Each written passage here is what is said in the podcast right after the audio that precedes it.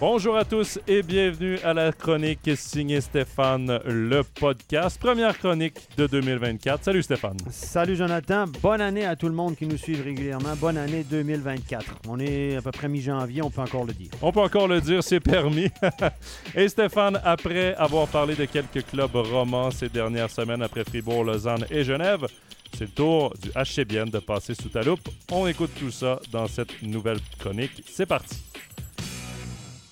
Une chose est certaine à Bienne, c'est que cette saison n'est pas de tout repos, Stéphane. Effectivement, brillant finaliste l'année dernière. On est reparti cette année avec en gros, la même équipe Eponiemi pour Chian, mais on avait euh, la, la, même ossature. Les attentes étaient logiquement élevées.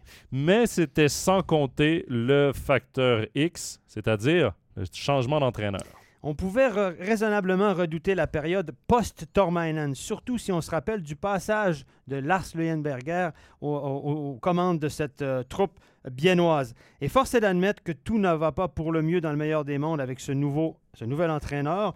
Euh, les bruits qui filtrent du vestiaire en disent long sur l'ambiance qui règne dans l'entourage de l'équipe cette saison. C'est un homme intransigeant qui n'entend pas vraiment à rire. C'est tout un contraste avec l'excellent Tormainen.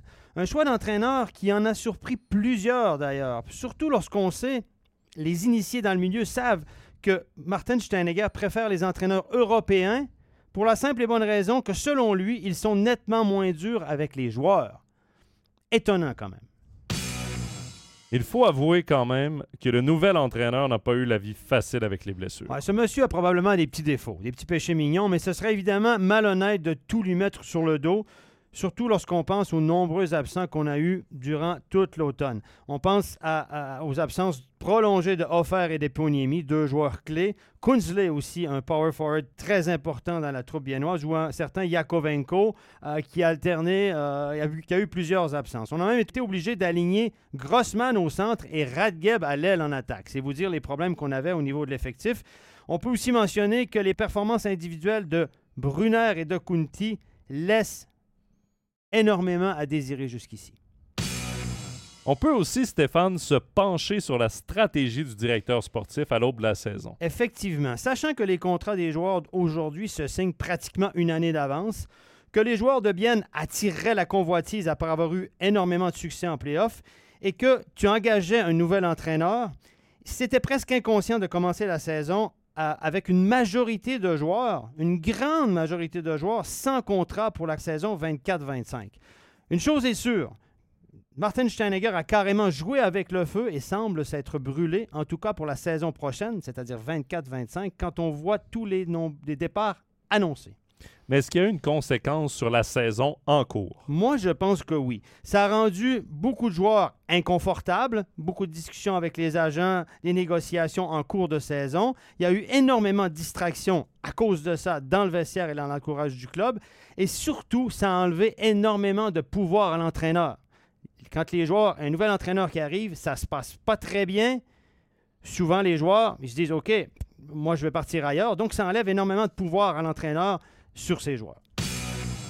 Avec du recul, Stéphane, les choix de Leuenberger et Matikainen comme entraîneur auront été lourds en conséquence au niveau des jeunes du club. Eh oui, rappelez-vous, sans vouloir tourner le couteau dans la plaie du côté de Bienne, on peut sans aucun doute attribuer le départ de l'excellent Valentin Nussbaumer au passage de Lars Leuenberger à la barre du club.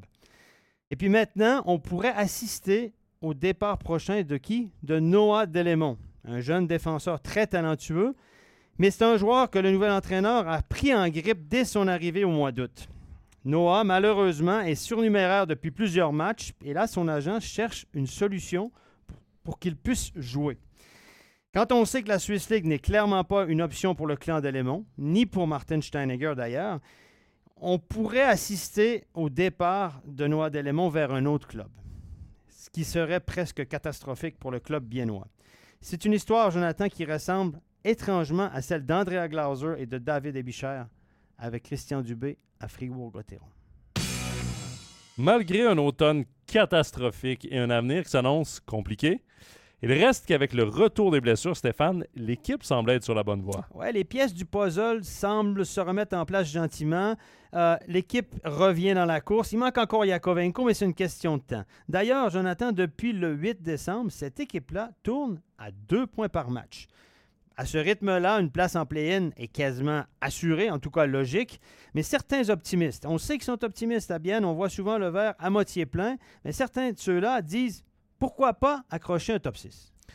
C'est bien beau un top 6, mais mathématiquement, ça serait quand même compliqué. Oh oui, parce que quand on regarde le classement, à mon sens, la seule possibilité serait la sixième place, qui est à 9 points. La cinquième place est pratiquement hors de portée, avec 15 points de retard. Mais pour ça, Bienne devra rattraper quatre équipes, ce qui complique énormément la tâche au niveau des probabilités. Mais tout pourrait se jouer lors des confrontations directes avec Ambry, Davos, Lugano et Genève. D'ailleurs, si Bienne perd ses deux matchs contre Genève ou Lugano, les carottes sont pratiquement cuites pour une place en playoff d'office. Ils seront condamnés au play-in avec une possibilité pour les places 7 et 8, un moindre mal avec la nouvelle formule. On en saura en tout cas plus ce week-end puisque Bienne affronte successivement Lugano et Genève. Une chose sûre et certaine, euh, pour finir, c'est que les supporters biennois doivent profiter de la fin de la saison qu'ils auront avec cette superbe équipe parce que le contingent de la prochaine saison ou des prochaines saisons risque d'être franchement moins sexy avec tous les départs annoncés. Tout ça annonce une fin de saison et un été très intéressant à Bienne. C'est ainsi que se conclut notre chronique signée Stéphane, le podcast. Merci de nous avoir écoutés attentivement et à tout bientôt.